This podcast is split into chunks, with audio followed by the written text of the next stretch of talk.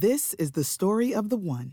As head of maintenance at a concert hall, he knows the show must always go on. That's why he works behind the scenes, ensuring every light is working, the HVAC is humming, and his facility shines. With Grainger's supplies and solutions for every challenge he faces, plus 24 7 customer support, his venue never misses a beat. Call quickgrainger.com or just stop by. Grainger, for the ones who get it done. This podcast is sponsored by Talkspace.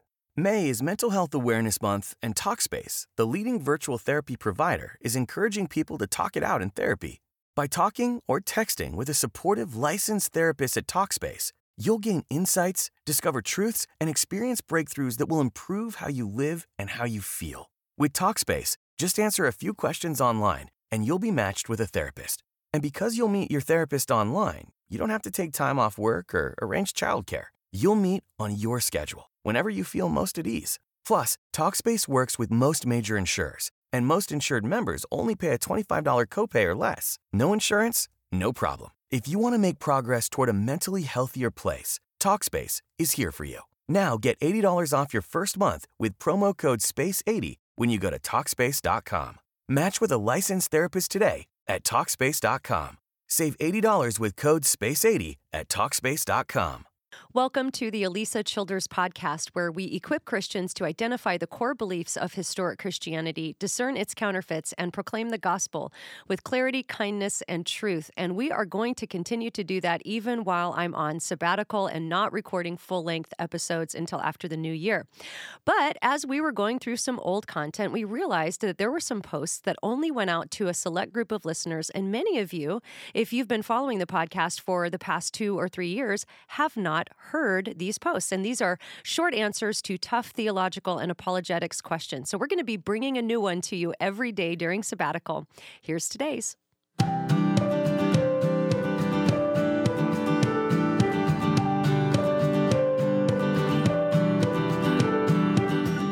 Are you concerned that your church might be becoming progressive?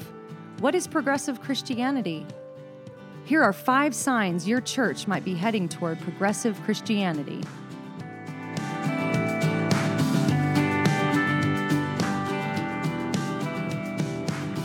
Several years ago, my husband and I began attending a local evangelical, non denominational church, and we loved it. We cherished the sense of community we found among the loving and authentic people we met there, and the intelligent, outside the box pastor who led our flock with thought provoking and insightful sermons. Sadly, the church started going off the rails theologically, and after about a year and a half, we made the difficult decision to leave. Today, that church is a self titled progressive Christian community. Back then, I had never heard of progressive Christianity, and even now, it is difficult to pin down what actually qualifies someone as a progressive Christian due to the diversity of beliefs that fall under that designation. However, there are signs, certain phrases and ideas that seem to be consistent in progressive circles. Here are five danger signs to watch for in your church. Number one, there is a lowered view of the Bible. One of the main differences between progressive Christianity and historic Christianity is its view of the Bible.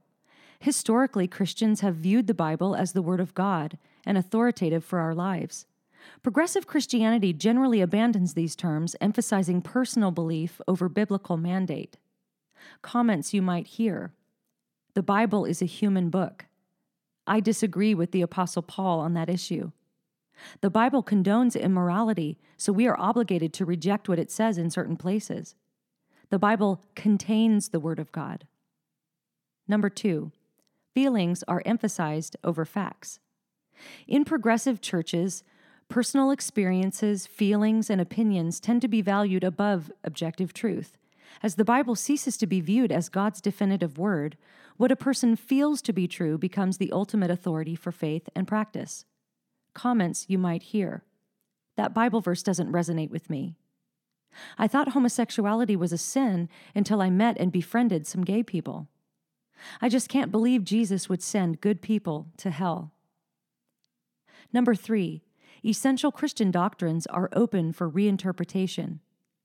Progressive author John Pavlovitz wrote There are no sacred cows in progressive Christianity. Tradition, dogma, and doctrine are all fair game because all pass through the hands of flawed humanity. Progressive Christians are often open to redefining and reinterpreting the Bible on hot button moral issues like homosexuality and abortion, and also cardinal doctrines such as the virgin conception and the bodily resurrection of Jesus. The only sacred cow is no sacred cows. Comments you might hear. The resurrection of Jesus doesn't have to be factual to speak truth. The church's historic position on sexuality is archaic and needs to be updated within a modern framework. The idea of a literal hell is offensive to non Christians and needs to be reinterpreted. Number four, historic terms are redefined. There are some progressive Christians who say they affirm doctrines like biblical inspiration, inerrancy, and authority, but they have to do linguistic gymnastics to make those words mean what they want them to mean. I remember asking a pastor, Do you believe the Bible is divinely inspired? He answered confidently, Yes, of course. However, I mistakenly assumed that when using the word inspired, we both meant the same thing. He clarified months later what he meant that the Bible is inspired in the same way and on the same level as many other Christian books, songs, and sermons. This, of course, is not how Christians have historically understood the doctrine of divine inspiration. Another word that tends to get a progressive makeover is the word love. When plucked out of its biblical context, it becomes a catch all term for everything non confrontative, pleasant, and affirming. Comments you might hear God wouldn't punish sinners, He is love. Sure, the Bible is authoritative, but we've misunderstood it for the first 2,000 years of church history. It's not our job to talk to anyone about sin, it's our job to just love them. Number five, the heart of the gospel message shifts from sin and redemption to social justice. There is no doubt that the Bible commands us to take care of the unfortunate and defend those who are oppressed. This is a very real and profoundly important part of what it means to live out our Christian faith. However, the core message of Christianity, the gospel, is that Jesus died for our sins, was buried and resurrected, and thereby reconciled us to God. This is the message that will truly bring freedom to the oppressed. Many progressive Christians today find the concept of God willing his son to die on the cross to be embarrassing or even appalling. Sometimes referred to as cosmic child abuse, the idea of blood atonement is de emphasized or denied altogether, with social justice and good works enthroned in its place.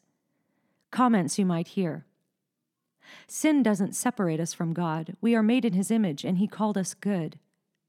God didn't actually require a sacrifice for our sins. The first Christians picked up on the pagan practice of animal sacrifice and told the Jesus story in similar terms. We don't really need to preach the gospel, we just need to show love by bringing justice to the oppressed and provision to the needy. Conclusion Identifying the signs is not always obvious. Sometimes they are subtle and mixed with a lot of truth. Progressive Christianity can be persuasive and enticing, but carried out to its logical end, it is an assault on the foundational framework of Christianity, leaving it disarmed of its saving power. We shouldn't be surprised to find some of these ideas infiltrating our churches. Jesus warned us watch out for false prophets who come to you in sheep's clothing, but inwardly they are ferocious wolves. Matthew 7 15. So if you spot any of these five danger signs in your place of worship, it might be time to pray about finding fellowship in a more biblically faithful church community.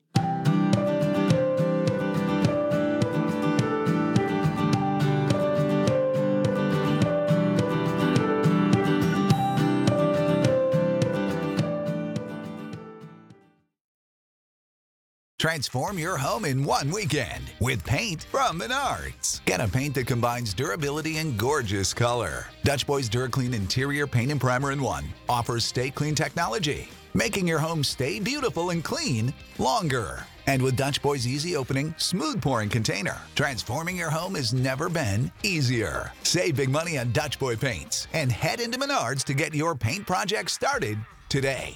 Save